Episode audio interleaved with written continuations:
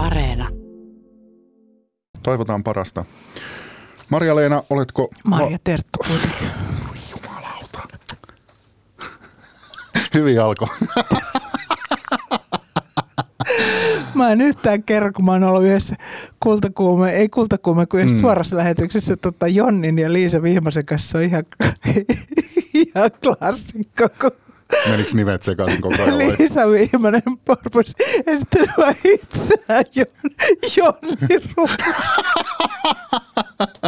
Se oli oi. suora lähetys ja puhuttiin naistaiteesta. Minä ja Riitta Konttinen. Okei. Okay. Joo, se on aina semmoinen. No joo, Marja Terttu, oletko valmis rokkaamaan kanssani? yes. Rock and roll, okei. Okay. Meillä on aiheena Francis Bacon ja hänen, hänen taiteensa merkitys taidehistoriassa. Bacon oli itse oppinut taidemaalari, joka syntyi Dublinissa 1909 ja kuoli Madridissa 1992. Ei se mitään, saat tota, kaivaa, tai siis pyykiä nenäsi, jos vuotaa, se ei haittaa. Yritä pitää se siitä mikrofonista vähän erossa, se, Yes. niin silloin kun, Joo. joo. joo, ei mitään. Ja tota, mm, hänen elämänsä käännekohta oli, oli koiran paskan näkeminen keskellä katua 17-vuotiaana, ja tähän tulemme taatusti palaamaan tässä keskustelussa. ja äh, puhun hetken itsestäni. mua, mua alkoi kiinnostaa Bacon ihan puhtaasti taloudellisista syistä. Äh, huomasin, että, että 2000-luvun alkupuolella hänen taulunsa rikkoi ennätyksen ja oli joitain vuosia maailman kallein huutokaupattu taulu. Ja, ja tota, edelleen hänen töistään löytyy, moni hänen töistään löytyy maailman kalleimpien taulujen listalta. Ja tiedän, että tästä nyt voidaan väitellä loputtomasti, että miten rahalla pystyy määrittelemään taideteoksen arvoa ja näin poispäin, mutta varmaan se jotain kertoo kuitenkin. Ja ö, yksi mun mielestä mielenkiintoinen puoli tässä, tässä raha-asiassa ja taidehuutokauppa-asiassa oli se, että mun silmään Baconin teokset eroavat kaikesta siitä muusta siinä, että ne oli mun mielestä tavattoman ahdistavia ja rankkoja töitä. Ja kun katsoo muita maailman kalleimpia, niin sanotusti maailman kalleimpia töitä, niin ei ne nyt ole pliisuja, mutta ne on paljon kauniimpia ja jo- jotenkin niin kuin helpommin lähestyttäviä. Mutta Mara Terttu, tota, mä oon siinä ymmärryksessä, ymmärryksessä, että sä et ole nyt näistä taidehuutokauppojen hintaennätyksistä niin kauhean kiinnostunut tai ainakaan innoissasi, että se määrittelisi nyt kaikkea. No mm, joo, innoissani en ole, mutta siis to, tosi mullahan on, niin kuin tiedät, niin taustalla toimittaja, kulttuuritoimittajan työn, niin olen joutunut aikoina aika paljon seuraamaan huutokauppoja työkseni. Näin. Et, et, siinä mielessä se on mulla ihan ollut semmoinen joku normaali, mutta siis siinä mielessä siis mä kriitikon, kun nyt on tässä monta roolia mm. tavallaan, niin kriitikon roolissa ö, taideteoksen hinta ei minulle määrittele sen taiteellista arvoa. Et si, siinä mielessä tota, tietysti en ole niin kauhean innoissani, kun tehdään listauksia maailman parhaat taideteokset ja sitten, sitten se listaus perustuu siihen, että mitä, mitä niistä on maksettu. Sä huomannut samaa, että, että se, on, se Francis Bacon eroaa vähän siitä muusta? Joo, nythän meillä on nyt näinä viime vuosina, vaikka tässä istunkin puhumassa sun kanssa Baconista, niin, Mm. niin hirveästi seurannut näitä, mutta sä tarkoitat tällä, tällä nyt siis varmaankin sitä, että eroaa niin kuin siitä muusta taiteellisella, Joo. taiteelliselta niin kuin, että ne on- tasolta, tai taiteelliselta siis tavallaan, tavallaan siitä, mitä, mitä hän käsittelee taiteessaan. Niin kyllä, Joo. kyllä ne eroaa, mutta että me pää, ehkä päästään tähän, että siellä saattaa olla yhtymäkohtiakin, että Joo. Öm, minkälainen sun ja Baconin teosten ö, ensikohtaaminen tai ensikohtaamiset oli? Mm, Mä en välttämättä edes, no joo, joo, siis ky- kyllä. Mä tietysti muistan siis jotakin mun ensikohtaamisiahan on se, että Suomessahan on yksi, yksi tota, Francis Baconin maalaus Sarah Hildenin taidemuseon kokoelmassa ja se kokoelmahan oli aikoinaan tallennettu Ateneumiin ja siellä esillä, että mä, mä melkeinpä nyt kuvittelisin, mä en muista sitä, mutta mä melkein kuvittelisin, että mä oon siellä nähnyt niin kuin ensimmäisen kerran livenä livenä tota, Baconin maalauksia. Sehän on tota, tää, yksi näistä monista George Dyerin muotokuvista. jo, joten siis Bacon maalasi silloin 6 70-luvulla ja sitten vielä vähän myöhemminkin on maalannut, mutta Josh Dyer oli hänen, hänen kumppaninsa, rakastajansa ja, ja, ja joka sitten teki 70-luvun alussa 71 itsemurhan niin, niin totta, näitä on hyvin paljon ja hän on Saara Hildeen hankkinut sen joskus silloin 60-luvun, 68 about. Joo. Ja, ja, ja tota, mä epäilen, että se on ollut se, ja, mutta että ö, ei se ole muun, muun niin mitään semmoista suurta jälkeä sillä lailla jättänyt. Kyllä mun, mun semmoiset käsitykset Baconin taiteesta on niin kuin myöhemmältä ajalta semmoiselta, kun mä oon nähnyt nähnyt hänen teoksiaan Lontoossa, esimerkiksi Tate Galleryssä tai, uudessa Tate Modernissa jossakin ripustuksissa jossain yhteydessä. Mä jo, niin joutunut niitä pohtimaan ja sitten mä oon nähnyt isoja, muutamankin ison retrospektiivin sekä e, Pariisissa että Lontoossa että, että ja sitten yhden hyvin mielenkiintoisen näyttelyn tuolla Madridin Pradossa. Joo. Vedätkö muuten sitä mikrofonia ihan vaan nyt kauemmas itse asiassa, pikkusen puhisee? Joo, kiitti. Tota, mm, kysyn näinpä, että tuntuuko sun mielestä Baconin teosten näkeminen livenä, mä en ole siis itse nähnyt niitä, mutta tota, tuntuuko se fyysisenä kokemuksena? Mm, joo, aika jännä kysymys. Kysymys tota, se vähän riippuu mitä näkee. Tämä, tämä vastaus on nyt semmoinen semmoinen vähän monitulkintainen, kun mä oon nyt viimeksi kun nähnyt Baconin töitä tota, toissa syksynä 2019 tuo Pariisin Pompidou-keskuksessa oli, oli semmoinen näyttely, joka oli keskittynyt tavallaan niin kuin hänen myöhäiskautensa teoksiin. Tämä myöhäiskausi lasketaan semmoisen niin se 80-luku, 7-80-luku jolloin hän aika tavalla toisti tiettyjä aiheita. Mutta ne on niin kuin jotenkin, niin mä sanoisin, ne ei ole niin raadollisia enää kuin ne varhaisemmat. Että ne on, niin kuin, se on, ne on pelkistetympiä ja ne on vähän dekoratiivisempia, yksinkertaisempia. Mutta niissä sitten, nyt tämä vastaus tulee tässä kohtaa, kiinnittyy huomiota väriin. Ja se on, se värikokemushan käyttää esimerkiksi mun mielestä hirveän hienoa punasta, jota mä mietin, mietin siellä Pariisin näyttelyssä, että mikä toi punainen on, miten se määritellään. Ja sitten, sitten, sitten mulla ranskalainen tuttu, mä että se voisi olla vaikka Bordeaux on punainen. Mitä se tarkoittaa? Bordeaux on punainen viittaa, Bordeaux on punaviini. Punaviini, okei. Okay.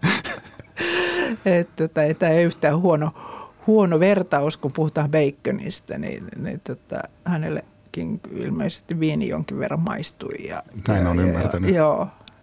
Et, et siis tämä, tällainen vastaus, niin kuin, et, et siis niin kuin se väri herättää minussa aina, aina sellaisia niin kuin ruumiillisia kokemuksia kyllä. Mutta että, mutta että, et, et, et, et se, siinä, siinä mielessä en, en, ei, se ei herätä minussa sellaista, että mä rupean haistamaan jotakin tai muuta, mutta mm. että siis väri vaan sellaisena, että mä oon vaan sillä tavalla kasvanut tai se ehkä mulle luonteomaista. Tota, kun sä oot nähnyt elämäsi ja urasi aikana valtavan määrän taideteoksia, niin millä, millä tavalla sanoisit, että Francis Baconin teosten näkeminen eroaa kaikesta siitä muusta, että mikä niissä on niin erityistä? Äh Joo, tota, on niissä erityistä. Sen tietysti tunnistaa, että toi on bacon. Vaikka, vaikka sitten kuitenkin kyllähän baconinkin maalaukset ja taide asettuu johonkin omaan kontekstiinsa. Että, että tuossa tota, modernin 1900-luvun taiteen historiassa, mutta että kyllä, kyllähän sen, sen siitä, siitä tietyllä tavalla tunnistaa monistakin asioista, mutta että että esimerkiksi siihen just, että miten hän, hän tota, niin kuin tavallaan pilkkoo, pilkkoo sitä esittävää kuvaa, että hän on, hän on niin kuin tietyllä tavalla realisti mun mielestä, mutta ei realisti sillä tavalla, kun me ymmärretään niin tässä 1800-luku mielessä, vaan, vaan se lähtökohta on niin kuin realismista, mutta hän kaivaa sitä totuutta esiin, niin se, se, se näkyy niin kuin visuaalisesti siinä, että, että tota, hän sa, saattaa tota, tavallaan niin kuin ottaa luurangon esiin kasvoista tai, tai nostaa esille jonkun, jonkun semmoisen piirteen, joka, joka hänelle tulee, on tullut mieleen. Ne on usein mieleyhtymiä yhtymiä ja, ja se semmoisia, se niistä tulee siis semmoinen, että ihan kuin joku olisi niin kuin maiskassut aika tavalla nyt tota naamaa ja se on hajonnut. Minkälainen Baconin tie oli taiteilijaksi? No se oli aika mutkikas alun perin, että ei, ei se ollut ollenkaan mikään, mikään, mikään tota, suora viiva, että kyllä siinä oli erinäisiä vaiheita, että, että eihän hän ollut alun perin, niin kuin, hän ei ollut käynyt mitään taidekouluja eikä ollut paljon taidetta edes ensin nähnytkään, että, että tota, se sitten vaan niin kuin tuli, en mä muista nyt enää mitä hän sitten yhtäkkiä niin kuin näki ja sitten hän niin oivasi, että, että hänkin voisi ruveta maalaamaan. Mutta että, että, että, että, että, että et, et, et, et sillä lailla, niin kuin se sanotaan nyt, että kun hän on syntynyt 1909, niin, niin se on silloin 230-luvulla niin kuin tapahtunut tavallaan sitten tämä tämmöinen herääminen siihen, että hän voisi olla taiteilija ja hän rupesi taiteilijaksi. Niin kuin, että, että, että, ja siihen tietysti liittyy aika paljon, paljon se, että hän oli ehkä nähnyt jotain valokuvia taiteesta. Ehkä oli, nyt tämä ei välttämättä faktaa, mutta mä tiedän, että hänen on hyvin paljon vaikuttanut muun muassa Vincent van Gogh. Että onko hän nähnyt sitten Van Goghin maalauksesta jonkun kuvan, tai sitten onko se tämä valokuva, tämä kuuluisa Paavi Innokentius ykkönen. Kymmenes. Kymmenes, anteeksi. Ei mitään, Velaskeesin. Joo, Velaskeesin, niin. Joo, joo kyllä, kyllä. Niin, niin tota, jotahan sitten se on aihe, jota sitten minä olen toistanut hyvin paljon vuosikymmeniä, mutta että siis ihan siinä varhaisessa vaiheessa, että, että sekin perustuu siihen, että on nähnyt siitä valokuvan. Tai sitten, että onko nähnyt näitä siinä vaiheessa jo näitä Edward Muybridgein valokuvia niin kuin liikkeestä. Et tota, nyt, nyt todella mulla puuttuu tässä kohtaa ihan se fakta, että kyllä tämä tietysti elämäkerroissa on kerrottu, mutta mä en nyt just muista sitä, että mikä, mikä oli se iso hetki, mutta että, että tätä kaikkea, mutta siis tietyllä tavalla kuitenkin se on se, se lähtökohta, että hän ei ollut niin kuin mitenkään siellä lapsesta asti tiesin, että ryhdyn taiteilijaksi. Mm, joo, mä ymmärsin kanssa, että hänen vanhempansa ei ollut kauhean innostuneita siitä ajatuksesta, ei. että hänestä, hänestä tulisi taiteilija ja siinä kai kesti yllättävän pitkään. Mä jostain muistan lukeneeni, että Picasson näyttelyn näkeminen mm. oli hänelle hirveän tärkeää, mutta sitten tämä oli mielenkiintoista, mitä se sanoi näistä valokuvista, että ne, siis nimenomaan hän tuntuu olevan siis aivan poikkeuksellisen pakkomielteinen valokuvista mm. ja sitten myös elokuvista. Joo. Muun muassa toi Sergei Eisensteinin panssarilaiva Patjomkin vuodelta 1925. Siinä se, sä muistat se Odessan portaat, Joo. missä se lasten äh, vaunut niin kuin tippuu ja sitten lastenhoitajalla Joo. rikkoutuu silmällä sitten naamaa ihan veressä ja se huutaa. Niin hänellä tuntuu olevan tämmöisiä niin kuin, vähän niin kuin välähdyksenomaisia hetkiä, jotka on jotenkin sysännyt kohti sitä taiteilijuutta. Joo, eräällä, niin jollain tavalla vähän pakkomielteistäkin, Joo. Voi, jos tämmöistä sanaa tässä kohtaa voi käyttää. Saa, ei, siis nimenomaan, joo, koska siis hän, mitä mä luin tuossa haastattelukirjaa, niin hän puhuu todella paljon pakkomielteistä. Joo, joo, joo ja sitten tota, Picasso oli hänelle, hänelle tärkeä kyllä joo. Sitten mä sanon se Van Goghin, koska sitä ei niin paljon mainita, mutta se, se kun mä puhun realismista, niin se, se jollain tavalla oli se Van Gogh, mutta sitten Van Gogh, kun halutaan nyt sanoa tämä nimi, mutta Picasso jo niitä 30-luvun töitä hän, hän oli nähnyt jossakin tai sitten niistäkin kuvia. Ja Picasso kyllä aika tavalla vaikutti nimenomaan esimerkiksi Gernika sitten tiettyihin hänen töihinsä – että et siis niin kuin, se niin kuin tavallaan auttoi häntä menemään eteenpäin.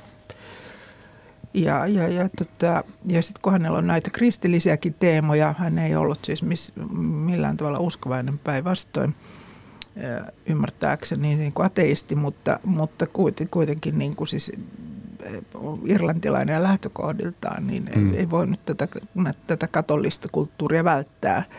Niin se on ollut hyvin tärkeä se kristi, Kristuksen nimenomaan ristiin naulittu kuvasto. Joo, hän sanoi jo, jo yhdessä haastattelussa, että hän ei itse usko, mutta hänen mielestään on paljon kiinnostavampaa vapaasti suomennettuna hengailla semmoisten ihmisten kanssa, jotka uskoo Jumalaa ja Jeesukseen.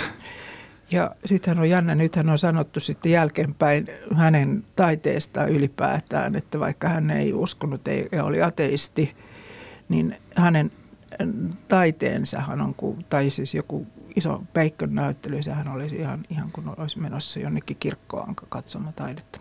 Koiko sanoin, kun sä oot en, hänen En, en, en, en koe, mutta mä voin ymmärtää sen, että miksi näin koetaan ja se, se liittyy tähän aihepiiriin, koska, koska hän tämän tavallaan on käsitellyt sitä kristillisen kulttuurin tuottamaa kuvastoa. Mm.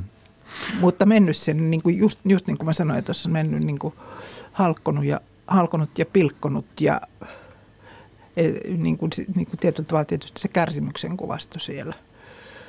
Et, et, tota, se väkivallan kuvasto, mikä liittyy tietysti sen, mikä tuottaa sen kärsimyksen ja kivun. Hän on sanonut, Francis Bacon siis, että hän ei pidä itseään kovin kummoisena maalarina, mutta että hän on täynnä kuvia ja, ja sattumaa, niin kuin antaa mahdollisuuden sattumalle, sattumalle ja, mm. ja tota, mm, tuurille, hyvälle tuurille. Joo. Mitä sä luulet, että mitä hän tarkoitti tuolla tai tarkoittaa tuolla? Joo, siis se, tota, kyllähän on niin aika paljon taiteilijoita, jotka työskentelee, maalareita esimerkiksi, jotka työskentelee näin, että, tota, että mä lähden tästä maalaamaan ja mä en nyt ihan tiedä, mitä tästä tulee, että mä annan vaan mennä. Mutta että, että, jos, kun en tiedä nyt missä kohtaa, milloin hän on, jos hän liittyy näihin Silvesterin haastatteluihin BBClle silloin 60-luvulla, niin tietysti hänellä on silloin jo vakiintunut joku käsitys siitä, että miten hän työskentelee. Mutta tässä, kun nyt me ollaan mainittu erinäisiä nimiä, niin siis tota, Bunuelin elokuvathan on vaikuttanut häneen. Siis et, et, et, tota, siis meiltä tulee tietyt Bunuelin ne kokeelliset andalusialainen koira ja sitten me, aika mulle ainakin tulee aika äkkiä mieleen, että hän on voinut nähdä jossain. Joo. Niin, Etenkin niin, niitä alkupään niin, erikoisia. Niin, niin, niin, kyllä. Niin siis tietynlainen surrealisti äh, hän on ja oli taiteilijana, tai se taide on jo yksi lajityyppi surrealismia, vaikka hän ei kuulu minkään surrealistisiin liikkeisiin ja tämmöisiin, mutta se oli se siinä 30-luvussa olemassa. Tiedätkö yhtään, mistä tämä hänen pakkomielle näihin valokuviin tulee, tuli ja sitten se, että hän sanoo tätä niin kuin monessa kohtaa, että olen täynnä kuvia, niin kuin, että näkee koko ajan kuvia. Tota, No joo, siis mä en ihan tar- täsmälleen tietysti tiedä, että mistä se tuli, mutta sen, sen, äh, sen hän sanoo, on sanonut myös, täsmällistä sitaattia en tietenkään voi muistaa, mutta että, että hän ei ollut kovin hyvä piirtämään. Et sen takia ne valokuvat on ollut hyvin tärkeitä hänelle, että ne on ollut semmoinen lähtökohta – ja, ja, ja sitten, sitten tota, ei se nyt mikään uusi asia. Kyllä taiteilijat 1800-luvulla monet, silloin kun valokuva alkoi olla valokuvaa, niin kyllä sitä valokuvaa on käytetty, niin kuin maalarit on käyttänyt aika paljon, että Suomessakin jopa. Niin tota, ei, se, ei se sillä lailla mikään, mikään uusi asia, että se on semmoinen hyvä apu, apukeino, muistinväline. Mutta että, että, että, tota, ää, mainitsin tuon Muybridgein nimen tässä, niin, niin se on ollut kyllä hänelle hirveän tärkeä, koska Muybridge on kuvannut sitä liikettä, siis mikä on hirveän kiinnostavaa ja niitä, niitä kuvia hän on valtavat määrät, että e, ja kaikenlaisia, siis juokseva hevonen, no klassikko tai juokseva ihminen, mutta sitten niitä on nyt näkyy olevan ihan kaikenlaisia. Niin, kuin niin. Nehän on ollut sitten, kun, kun tota, ää, mä ajattelen nyt kuitenkin Bacon on sen ikäpolven ihminen, että se elokuva, se liikkuva kuva on ollut semmoinen ajassa vaikuttava asia. Se on jollain tavalla sitten pakkomielteisesti häntä kiinnostanut, että miten se syntyy se liike, se liikkeen kuva. Ja se on vienyt häntä aika pitkälle sitten niin kuin siinä omassa taiteessaan. Sitten yksi kiinnostava juttu hänen privaattielämänsä puolella, joka mun mielestä näkyy tässä sattumanvaraisuudessa ja hyvässä tuurissa, on se, että hän oli ilmeisen kova uhkapelaaja ja nimenomaan tykkäsi ruletista ja törsäsi kai hirveitä määriä joo. Monte Carlossa, joo, jossain joo. tota, kasinoihin. Tiedätkö tästä puolesta hänellä, että oliko tämä vain tämmöinen hauska harrastus vai? ehkä se oli hauska harrastus. En mä siitä tiedä hirveästi. Se, se, se, sen mä tiedän, että, että semmoista on ollut, että hän on tota, uhkapelissä siis joku, joku storin on lukenut joskus tai kuullut, että hänen itsensä kertovan, että, että, tota, että hän oli siellä Monte Carlossa ja pelasi ja sai ihan hirveästi rahaa. Ja sitten sillä hän, hän tota vuokrasta jonkun erittäin hulppea huvilan niin kuin sieltä, niitä kuin on. Ja hankki sinne kaikenlaista, kunnes niin kuin ne rahat oli loppu, niin että hänen piti aika äkkiä lähteä sieltä. Että, että ehkä, ehkä hän nautti just, ehkä tämmöinen sattumalla leikittely oli semmoinen, mikä häntä jotenkin kiinnosti. Että hetki hauskaa ja sitten taas mennään eteenpäin. Silloin hänellä ei tainnut olla vielä rahaa hirveästi. Ei, tämä oli nuoruuden. Tämä oli niitä siis aika nuorena, mutta että hän oli siis jo niin kuin taite, taiteilijana, mutta että, että, että, että, mä en muista milloin se oli. Kyllä se on ollut so, siis 40-luvun jälkeen 50 jotain. Ilmeisesti tämä uhkapelijuttu kuitenkin kiinnosti häntä myöhemminkin. Ilmeisesti juu. Rikastuttuaan vähän. Juu, ilmeisesti joo. Hänessä on niin kuin henkilönä henkilönä hyvin paljon kaikenlaisia, kaikenlaisia puolia, jotka niin kuin sopii kyllä yhteen, että nämä on, mutta että mä en, ole, mä en ole nyt mikään spesialisti, että minkälainen se henkilö oli, mutta että mä oon nähnyt. Kuka, se... Sanopas kuka olisi nyt elossa olevista, tai va, vaikka olisi, siis nyt äh, niin kuin mietipä nyt, vaikka, vaikka sä olisit tavannut Baconin, niin ethän sä voisi silti tietää, minkälainen ei, ihminen se on. En, en mä, ethän sä tiedä, minkälainen mä oon tai minkälainen, en mä tiedä, minkälainen sä oot pohjimmiltasi. voidaan vaan päätellä jotain. Joo, joo, no ei, ei, ei, mutta siis voidaan päätellä, voi, voihan päätellä, niin kuin siis tietysti mä oon nähnyt nyt näitä joitakin dokumentteja, missä on siis, tai dokumentteja, missä häntä haastatellaan tai siis missä, mihin on sitten taltioitu jotakin pätkiä, niin siis kyllähän niistä näkyy, niin kuin, että aika monenlaista puolta hänessä, että, että, tota, että sitten, sitten kun hän katsoo hänen niin kuin valokuvia hänestä, niin niin hän on ilmeisesti ollut aika, siis mun termistössä aika fotogeeninen niin kuin itse, että hyvin monet valokuvaajat on ottanut erittäin kiinnostavia. Cartier-Bressonista lähtien niin kuin kiinnostavia taiteilijakuvia hänestä, mutta niistä näkyy niin kuin aina se yksi puoli tai joku toinen puoli, mutta sitten näissä, missä hän on livenä, niin niistä näkee kyllä paljon enemmän. Että tota, että ei hänen semmoinen julkikuvansa mikä kauhean siloteltu ollut todellakaan. No sen perusteella, mitä mä katoin näitä haastatteluita ja jotain luon, niin sanoisin kyllä, että aika vittumainen ja arrogantti tyyppi. Mm. Oikein mm. semmoinen peribrittiläinen, siis Dublinista kyllä siellä, siellä syntynyt, niin. mutta brittiläinen, oikein tämmöinen niin kuin, arrogantti paska. Joo, riippuen tilanteesta, mutta joo, kyllä, kyllä, kyllä. Kyllä. Ja sivistynyt. Sivistynyt, erittäin lukenut siis se, se, sillä lailla, mutta että sitä, sitä tota, käytät sanaa vittumainen ja paska, niin toistan tämän, niin, niin mä oon ymmärtänyt, että hänen myös niin kuin, hänen lapsuudessa on semmoinen tausta, että, että taisi olla hänen isänsäkin aikamoinen.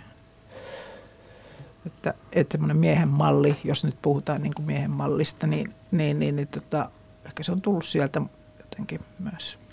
Tiedätkö sitä, että milloin hän alkoi niin sanotusti breikata taiteilijana?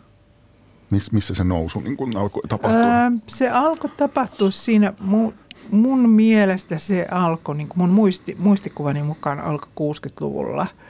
Ja se breikkaaminen liittyi siihen, että, että tota, Lontoossa, Lontoossa oli jo nyt näitä, hän oli galleristi. Näinhän tämä tapahtuu taiteilijoilla. Galleristi, joka ryhtyi tekemään töitä hänen eteensä se tavallinen tarina? Se, no se on aika tavallinen tarina, ja, ja, ja, tota, ja, ja, ja, joka oli siis, nyt mä en muista, se oli nainen. Se on se Marlborough Gallery, mutta että, että on muitakin gallerioita, mutta että se, ja, ja mä en muista nyt todellakaan Valeri jotakin, niin, niin tota, hän teki, ne oli hyvin niin kuin, tärkeä, se galleristi oli hänelle hyvin tärkeä. Joo. Ja, ja siitä, se, siitä se alkoi, kun alettiin myydä. Ja sitten saatiin julkisuutta. Ja sitten tuli isompia ja isompia näyttelyitä. Näin, et siihen, kun kysyit mulle tuosta noista huutokaupoista, niin sieltähän se lähtee, se semmoinen määrätietoinen työ niiden teosten eteen, että niitä myydään. Ja no, Saara Hildenkin jo 60-luvulla osti mm. yhden. Joo, se, se, se, sekin mua, mua ehkä vähän yllättää siinä mielessä, että juuri mä saatan nyt aliarvioida niin kuin, ihmisiä rankasti, mutta Joo. mä olisin kuvitellut, että ne työt sen verran rankkoja ne mun mielestä on, että ne olisi herättänyt jossain määrin vastustusta enemmän, että, että hän, hänet olisi löydetty vasta paljon myöhemmin, ehkä jopa kuolemansa jälkeen. Öö, joo, se on, se on hyvä kysymys, mutta ne on asettanut siihen aikaan, siihen 60-lukuun ja siihen sitten tota, se, se tota, kyllä taiteilija sit pitää nähdä aina siinä kontekstissaan tai siinä semmoisessa kehyksessä oikeastaan mieluummin, siis se kehys on niin kuin aktiivisempi sana kuin konteksti, niin että et, et, et, et, tota, et se, se aika on kuitenkin, se on ollut abstraktin ekspressionismin aikaa Yhdysvalloissa. Ja, ja sitten on ollut nämä, Picasso on ollut jo aika iso nimi. Ja Picasso on maalannut vähän kaikenlaista – ja piirtänyt ja äh, tehnyt grafiikkaa ja ollut hyvin tunnettu silloin. Ja, ja sitten on niin kuin monia monia muita. Että, että sitten tietysti aina niin kuin, että aha, nyt tulee uusi tämmöinen, että tämähän on vieläkin kiinnostavampi ja mitäs tämä nyt on. Ja sitten, sitten todella, että, että, että hän oli siis, Bacon oli siis sieltä Irlannista, Dublinista lähtöisin, mutta asui Lontoossa ja sitten siellä Sohon alueella, missä asuu aika paljon taiteilijoita – niin, niin tota, siellä on muitakin taiteilijoita, David Sutherland esimerkiksi, jotka on aika, vähän, aika lähekkäin. Että se, on semmoinen yksi ajan, näitä lanseerattiin myös. Ää, varmaan vähän ärsyttävä kysymys, mutta miten sä yrittäisit lyhyesti selittää abstraktin ekspressionismin? Oh. Sun ilme valahti niin kuin jossain Baconin taulussa. Joo, tota, mä oon suu auki. Joo, ja hampaat. Tota, äh, joo, siis, siis se on nimittäin hyvin jännä. Tuli, kun mä sanoin tämän sanan tässä äsken, niin tuli mieleen se, että just kun mä olin nähnyt yhden dokumentin, jossa Bacon itse sanoi sen sanan abstrakti ekspressionismi abstract expressionism, what is it that?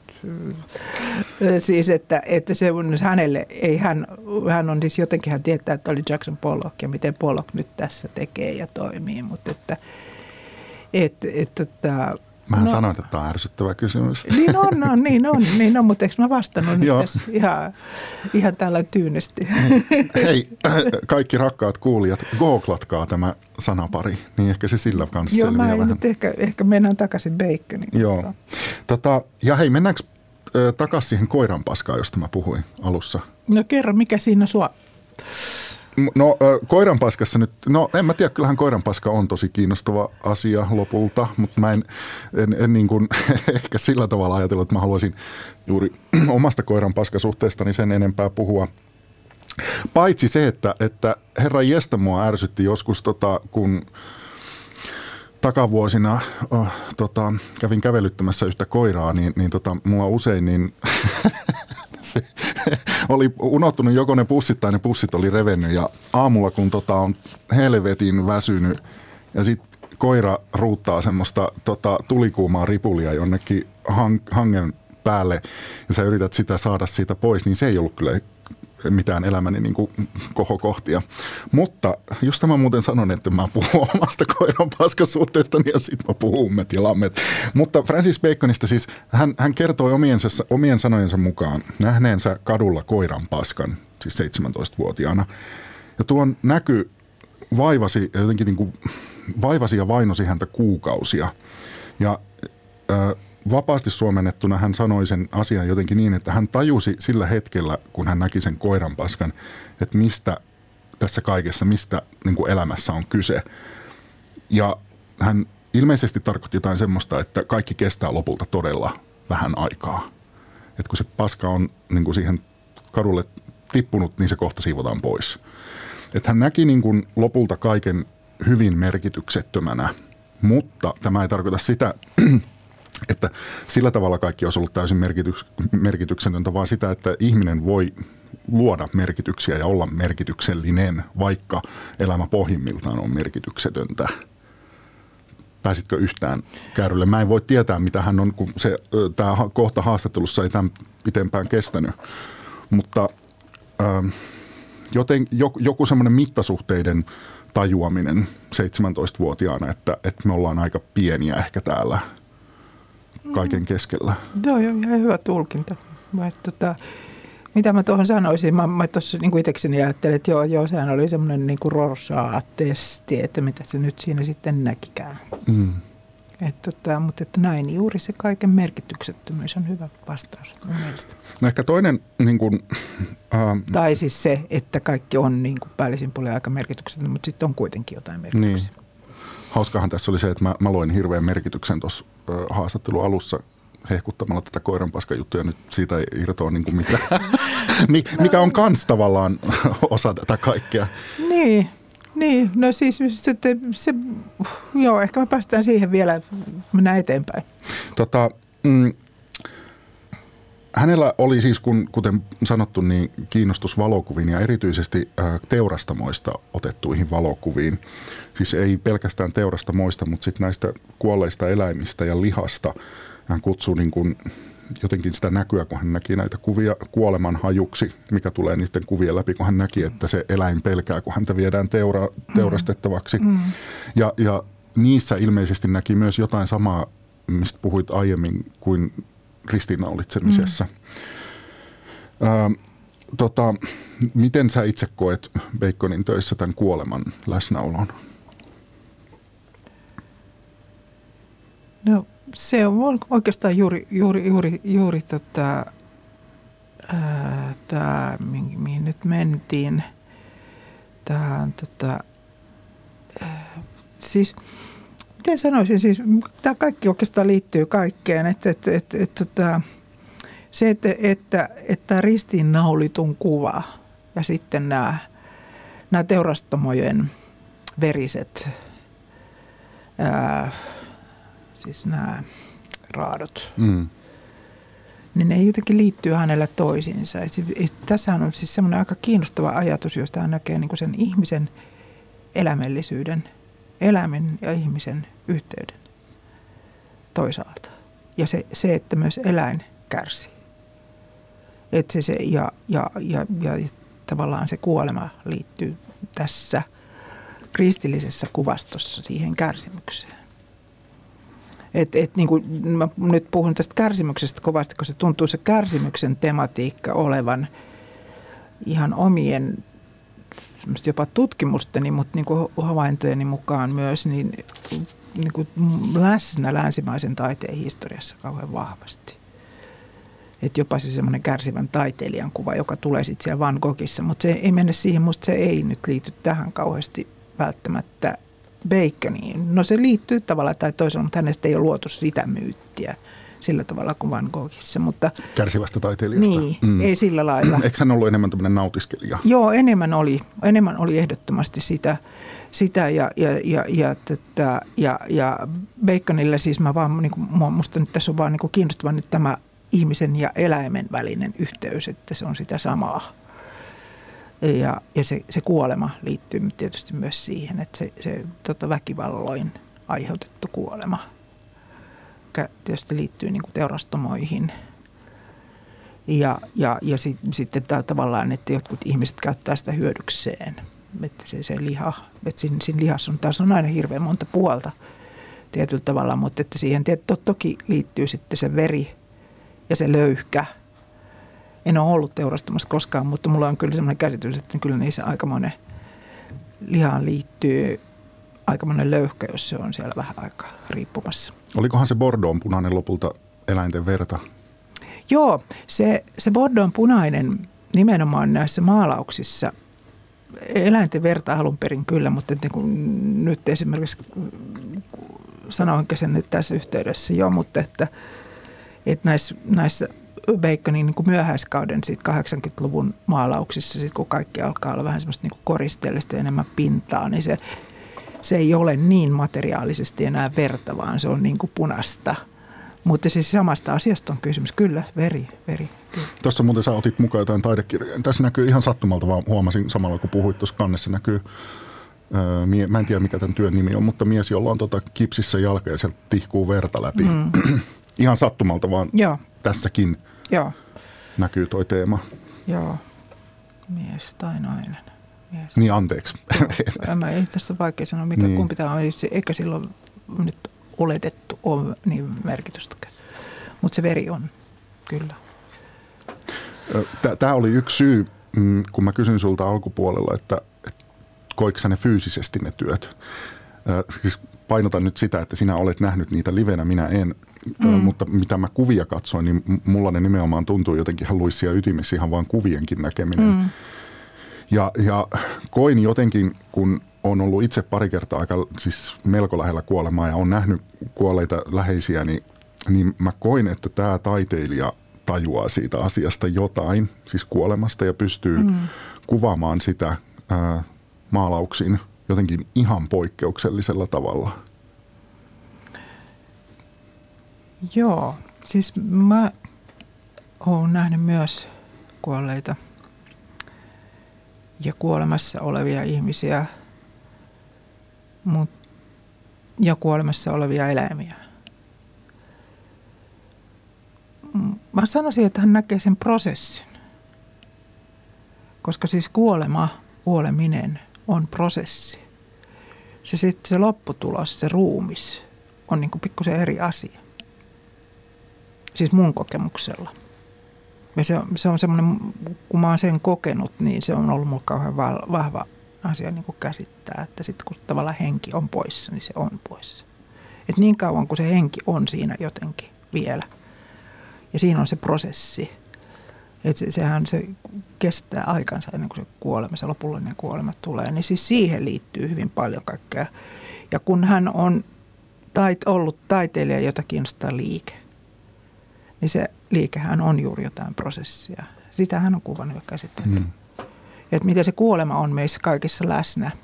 Mutta sä et tarkoita nyt vanhenemista pelkästään. En, en tarkoita, en, en tarkoita, vaan mä tarkoitan ihan, siis ihan sitä fyysistä tapahtumaa, sitä itse tapahtumaa. Mä menen nyt ihan siis semmoiseen, kun mä olen nähnyt semmoisia prosesseja, eikä se tarvitse, tai ei sen tarvitse liittyä vanhaan ihmiseen tai vanhaan elämään edes. Mutta että sairaalaseen esimerkiksi kyllä. Mm-hmm. Tämä on, tämä on vain yksi, yksi tulkinta, mutta mä yritän, yritän niin kuin vaan liittää sen tähän aspektiin, että, että, että, että se on niin kuin prosessi se kuolema, kuoleminen.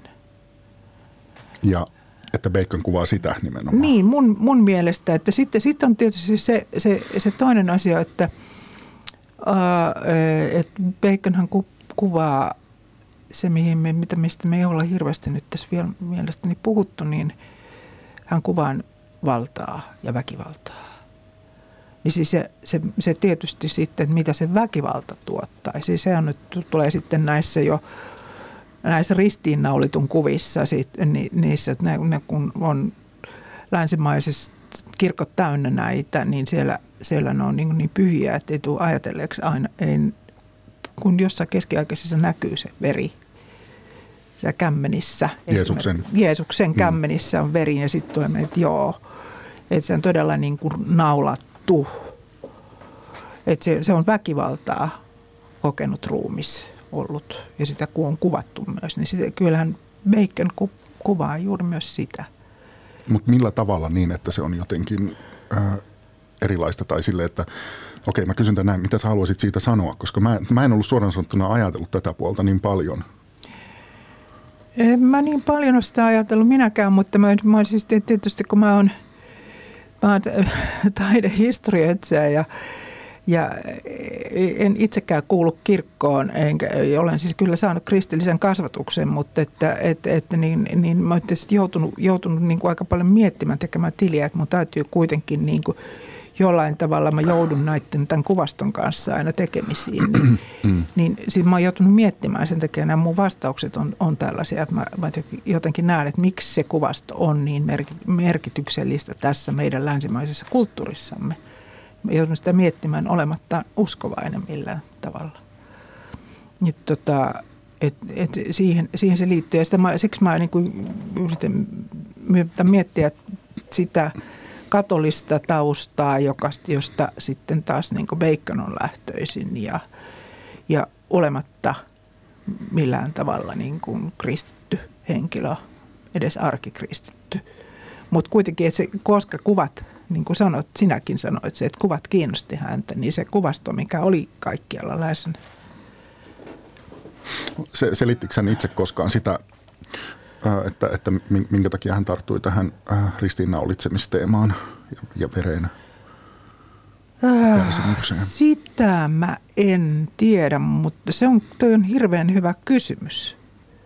Kun se mullakin on nyt tässä vähän, että se toistuu näin, näin monta kertaa, niin se, se ei, ei kyllä, se, kyllä hän varmasti on selittänyt, mutta se ei ole nyt vaan mun, mun tota, näköpiiriin niin, niin kuin osunut tai mä en muista sitä nyt, mutta että, että, että, että onko selittänyt ja miten on selittänyt. Että se, se on ihan mahdollista, että kun hän, hän on käynyt tota, David Silvesterin kanssa esimerkiksi ja muidenkin kriitikoiden kanssa tämmöisiä keskusteluja, että niitähän on aika paljon dokumentteja siitä, mm-hmm.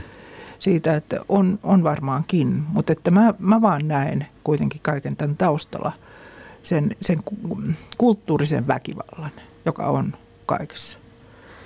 Yksi tämä väkivallan muoto, mistä hän jossain, oli varmaan tämä sama haastattelu, johon viittaat, niin puhu oli härkätaistelut ja no. häntä ärsytti hirveästi se kaksinaismoralismi mm. niin kuin härkätaisteluiden kritisoimista kohtaan, että ne, jotka kritisoivat härkätaisteluiden mielekkyyttä, saattavat syödä ihan hyvin ilman mitään mm. oman tunnon tuskia lihaa ja, ja, ja pukeutua vaatteisiin, jossa on käytetty eläinten nahkaa ja näin poispäin.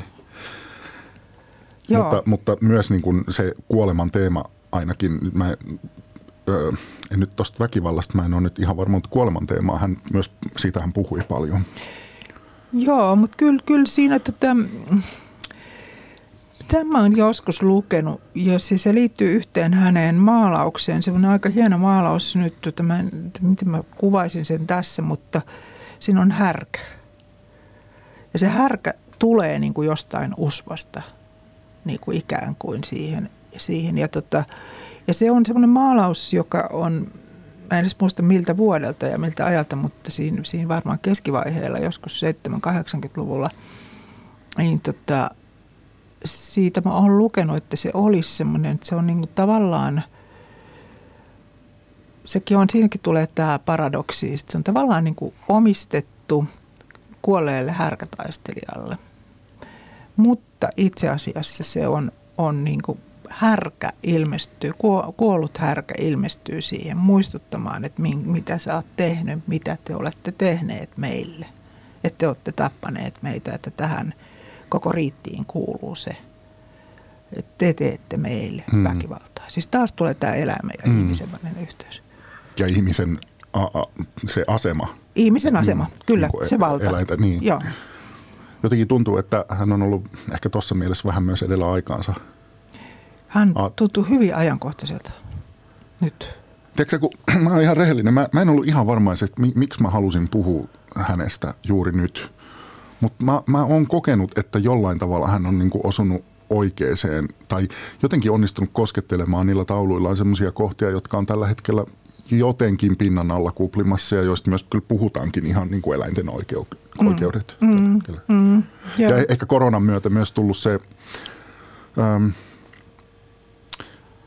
kun kuolemahan ei ole läsnä hirveästi meidän kulttuurissa, mm. siis sitä piilotetaan sairaaloihin ja, ja tota, siitä ei ehkä välttämättä mielellään puhuta ja mä koin, kun mä katsoin Baconin teoksista niitä kuvia, että – ne auttoi mua käsittelemään sitä kuolemaa paljon jollain tavalla niin kuin, mm. niin kuin paremmin. Että se, se ikään kuin ne taulut, siis painotan, että mä oon nähnyt kuvia niistä, en ole nähnyt niitä tauluja, mikä on eri asia, mutta ne jotenkin niin kuin opettivat minulle kuolemasta jotain sellaista, mihin välttämättä teksti ei pysty, koska kuolema on aika hankala asia niin kuin kuvata ku, mm. niin kuin sanoilla, mutta jotain, jotain siitä, just ehkä siitä myös siitä prosessista se auttoi. Joo, joo. Tota, joo, siis se on kiinnostava, kiinnostava, kun sä sanot tämän nyt. Mä varmasin niin itse miettiä, että mä oonkin nähnyt sen viimeisen näyttelyni 2019 Pariisin Pompidou-keskuksessa juuri tätä Francis Bacon näyttely syksyllä, niin, niin se on ollut ennen koronaa. Mm. Ja, ja kieltämättä aika kiinnostava nyt tämä, mitä sanoit, että en, en mä ehkä ole silloin siellä näyttelyssä näitä niin hirveästi ajatellut. Niin kuin mä sanoin, että mä olen sitä punaista Bordeaux punaista niin kuin nyt menee vähän niin kuin vitsin puolelle, mutta mm. tavallaan kun määritellään sitä, että mikä se on se punainen, se on ihan tietty punainen. Mm. Niin, tota, että se voi olla hyvinkin verenpunainen nimenomaan, mutta että, että, tai semmoisen vanhan verenpunainen. Mutta mut, mut juuri nyt, niin kuin tavallaan me, me ollaan tässä nyt, eikä me olla vielä missään ajassa koronan jälkeen. Ei tämä mm. mikään post-koronat, vaan tämä korona on tässä kaiken aikaa vielä. Niin tota, se on hirveän hyvä, hyvä tota, asia ottaa esille. Et, ja se on sun mm. henkilökohtainen niin, niin kuin, tota, kokemuksesi ja mulla taas nimenomaan kyllä tämä, tämä tässä kun me puhutaan, niin tulee hyvin johdonmukaisesti se, että se, se että niin kuin mä sanoin, valta, väkivalta, ihmisen suhde luomakuntaan, jos mm. nyt näin käytetään, ja luomakuntaa on kaikki. Ja kaikki tuntuu olevan nyt aika koetuksella, Joo. tai ainakin semmoinen tunne tulee. Ja, ja niin mä, mulla jäi varmaan ajatus kesken, mutta siis tietenkin mä tarkoitin tällä koronalla sitä, että sehän tuo kuolemaan paljon lähemmäs mm. meitä, vaikka me mm. yritetään katsoa tilastoja silleen aika kylmästi ja, ja ajatella niitä vain tilastoina, mutta siis sehän tarkoittaa siis niin kuolevia ja, kuole, kuolevia ja kuolleita ihmisiä, eikä vain tilastoja. Se tarkoittaa valtavaa määrää kuolleita ihmisiä, hmm.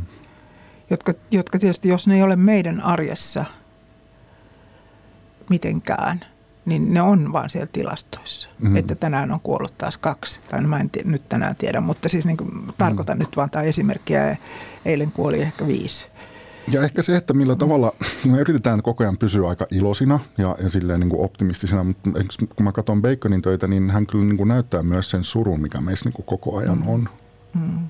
Musta tuntuu, että ihmiset on paljon surullisempia, mitä me annetaan ymmärtää. Ja, ja mm. se on ihan hyvä se toisaalta, että sitä piilotetaan, koska jos kaikki olisi tuolla niin kuin itkemässä kaduilla, niin ei, ei tästä elämästä tulisi mitään. Mutta että, että sitä ei koskaan mun mielestä kannata niin kuin – poissulkea. Että se on ihan ymmärrettävä, että ihmiset Facebookiin lataa kuvia, joissa on niin kuin ilo korkeimmillaan, mutta tota, kyllä nyt välillä voi niitä bacon-aiheisiakin kuvia ottaa itsestään. Olen samaa mieltä sun kanssa, että, että itsekin yritän, yritän niin kuin ylläpitää sellaista kuvaa aika optimistisesta ja, ja, ja ei nyt kaikki hyvin, mutta kuitenkin siis, siis sillä lailla, että semmoinen niin hyvän mielen jollain tavalla semmoista, semmoista mutta – mutta unohtamatta sitä. Joo, itsekin olen kokenut mm. sen verran kaikenlaista niin tässä elämässä. Että, Me ollaan nähty se raja. Niin, niin ja unohtamatta sitä. Mm. Ähm, sä mainitsit Baconista äh, hänen rakastajansa, miesrakastajansa äh, tai miesystävänsä äh, itsemurhan. Niin Joo. vaikuttiko se myös tähän hänen Joo, siis Baconillähän on ollut useitakin näitä, näitä miesystäviä ja äh, rakastaa, mutta sä puhut tästä George Dyerista, just, joka, mm. just, jo, jo, jonka muotokuvia hän on tehnyt useita. Teki, jo, jo, on juuri tämä yksi, joka on Suomessakin siellä Tampereella, mutta että kyllä se varmasti on vaikuttanut. Se on ollut hurja, hurja, hurja juttu se, se on tota, sen verran jostakin dokumentista muistan, että – se liittyy siis Pariisiin. Jos mennään ihan nyt just tämä, julkikuva ja sitten mitä siellä todella tapahtuu siellä taustalla tai siinä elämässä. Julkikuva oli se, että Baconilla oli Pariisin Grand Palaisissa ensimmäinen näyttely Ranskassa, iso näyttely. Ja, ja, ja tota, sen avajaiset. Ja siihen liittyy se, että samaan aikaan kun hän on siellä yleisön kutsuvierasjoukon keskellä, niin hän, hän tietää jo, että, että hänen rakastajansa on tehnyt itsemurhan siellä hotellissa. Ja, ja, ja siihen liittyy sitten kaikenlaista aikamoista draamaa niin kuin hänen elämässään ja heidän elämässään ja heidän yhteisessä elämässään ja niin poispäin. Mutta siis kuitenkin se, että sitten olet siinä – ihan kuulina niin sanotusti. Ja kukaan ei niin kuin tiedä, että mitä se todella tapahtuu. Mm. Niin onhan se, onhan se sellainen asia, että, että se nyt vaikuttanut häneen ihan valtavasti. Mä ymmärsin, että hän oli aiemmin ollut aika tiiviisti semmoisen kaveriporukan kanssa hengailemassa baareissa ja viettänyt aikaa ja mm. sen jälkeen irtautui siitä. Ja ähm, sitten kun häneltä alkoi kuolla, niin haastattelija joskus kysyi häneltä, että miksi sä oot tehnyt tuossa loppuvaiheessa tai tässä vaiheessa niin paljon omakuvia, niin sanoi, että kun kaikki kaverit on kuollut Joo. ympäriltä pois, Joo. niin kuin kärpäset. Joo. Että Joo. ei ole, kun hän, hän haluaa tiettyjä ihmisiä kuvata, niin ne on Joo. kuollut. Joo, Joo näin, näin, näin hän sanoi. Mä oon nähnyt semmoisen kanssa ja, tota, ja, ja, ja, niin on. Ja sitten sit tavallaan sitten hänellä, niin kuin, tavallaan kun kaikki ne hänen ikäisensä kaverit tai ne kaverit on kuollut, niin sitten – sitten tota, aina tulee tietysti uusia ihmisiä, mutta ne on aina vain nuorempia ja nuorempia. Nuorista taiteilijoista kysymys. Näetkö Francis Baconin vaikutuksen niin kuin tämän ajan taiteilijoissa? Mä, joo, mä oon, mä oon tota, nähnytkin ja, tai ainakin siis niin kuin ymmärtänyt jonkun sanovan niin. Ja siis, tota, mä, siis semmoinen dokumentti, minkä mä oon nähnyt, niin siinä haastatellaan muun muassa Damien Hirstia. Tiedätkö Damien Joo. Hirstin? Siis nuoren polven, no nykyään Damien Hirstkaan ei ole enää nuori, mutta mä olen esimerkiksi tavannut hänet Helsingissä vuonna 90 tai 91 haastatellutkin häntä, niin silloin hän ei ollut vielä, niin silloin olisi tämä YBA, tämä Young British Artist-ilmiö – niin siis näitä tietty, tietyn sukupolven taidekoululaisia. Niin siis tota, joka tapauksessa Damien Hirst tuli sillä tavalla jossakin Venetsian biennalessa, että ensin törmäsi niin hänen teoksiin, niin oli näitä, näitä tota, esimerkiksi isossa akvaariossa oleva, oleva täytetty haikala vuolut ja, ja näitä, niin siis niin nyt mä oon nähnyt semmoisessa dokumentissa, kun Damien Hirst oli niitä taiteilijoita, jotka asuivat myös siellä Lontoon sohossa. Mm. Hän on jollain tavalla hyvin nuori ollut, mutta hän on silloin 80-luvulla nähnyt Francis Bacon, niin lähinnä nähnyt, mutta nähnyt hänen teoksiaan myös. Ja se on vaikuttanut ja vaikuttanut häneen jollain tavalla siinä vaiheessa. Että mä, mä nyt ajattelin, kun siis tota, Baconillähän on kanssa näissä maalauksissa usein joku niin kuin koppi tai semmoinen joku ihminen on suljettu johonkin mm. tilaan, joka jos on lasia tai peiliä, jos on sitten heijastukset.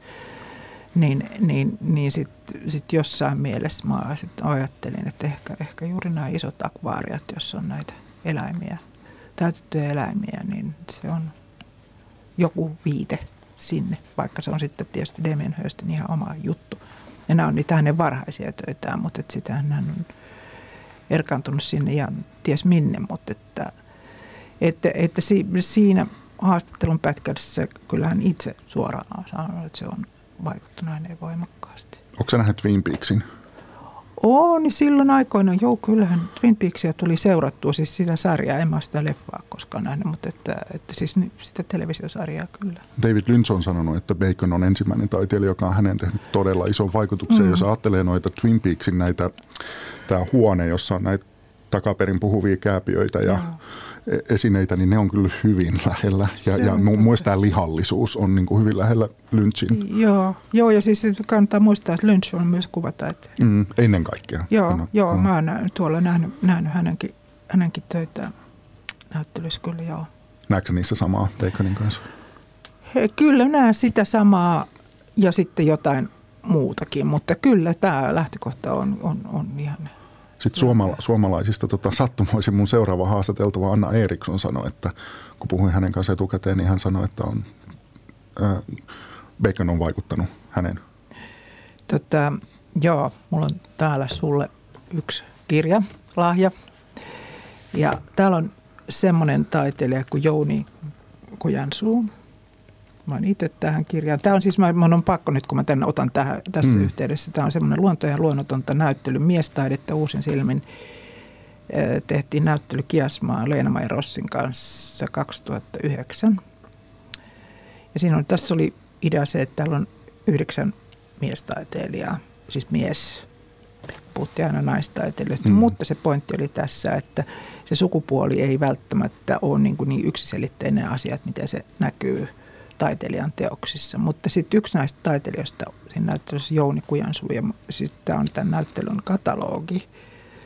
Ja, ja mä muistin itse, että mä oon silloin kirjoittaessani Jouni Kujansuun taiteesta tähän niin nähnyt juuri Francis Baconin näyttelyn Madridin Pradossa.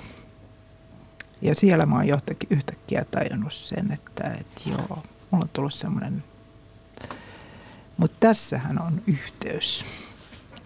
Ja mä oon jotenkin ymmärtänyt, että sit kun mä oon kirjoittanut sen valmiin tekstin, niin hän ei panu siihen vastaan, vaan mä oon ymmärtänyt, että se on, on vaikuttanut häneen. Jouni Kujansuu ei ole mikään semmoinen kauhean tunnettu taiteilija, mutta hmm. hän on hyvin kiinnostava, kiinnostava taiteilija. Ihana saada lahja. Joo. Mä annan se sulle nyt tässä. Kiitos Ole todella hyvä. paljon. Mä voin kirjoittaa Marja Kiitos. Mä, mä oon kerran antanut tässä studiossa lahjan Anu Silverbergille. Mä annoin yhden DVD-leffan. Äh, niin tää on kiva saada nyt näinkin päin. Ähm, olisiko tämä hyvä hetki lopettaa tämä haastattelu? Okei. Okay. Kiitos paljon. Kiitos. Maria Terttu, ei Marja Leino. Kiitos, niin kiitos Tuomas.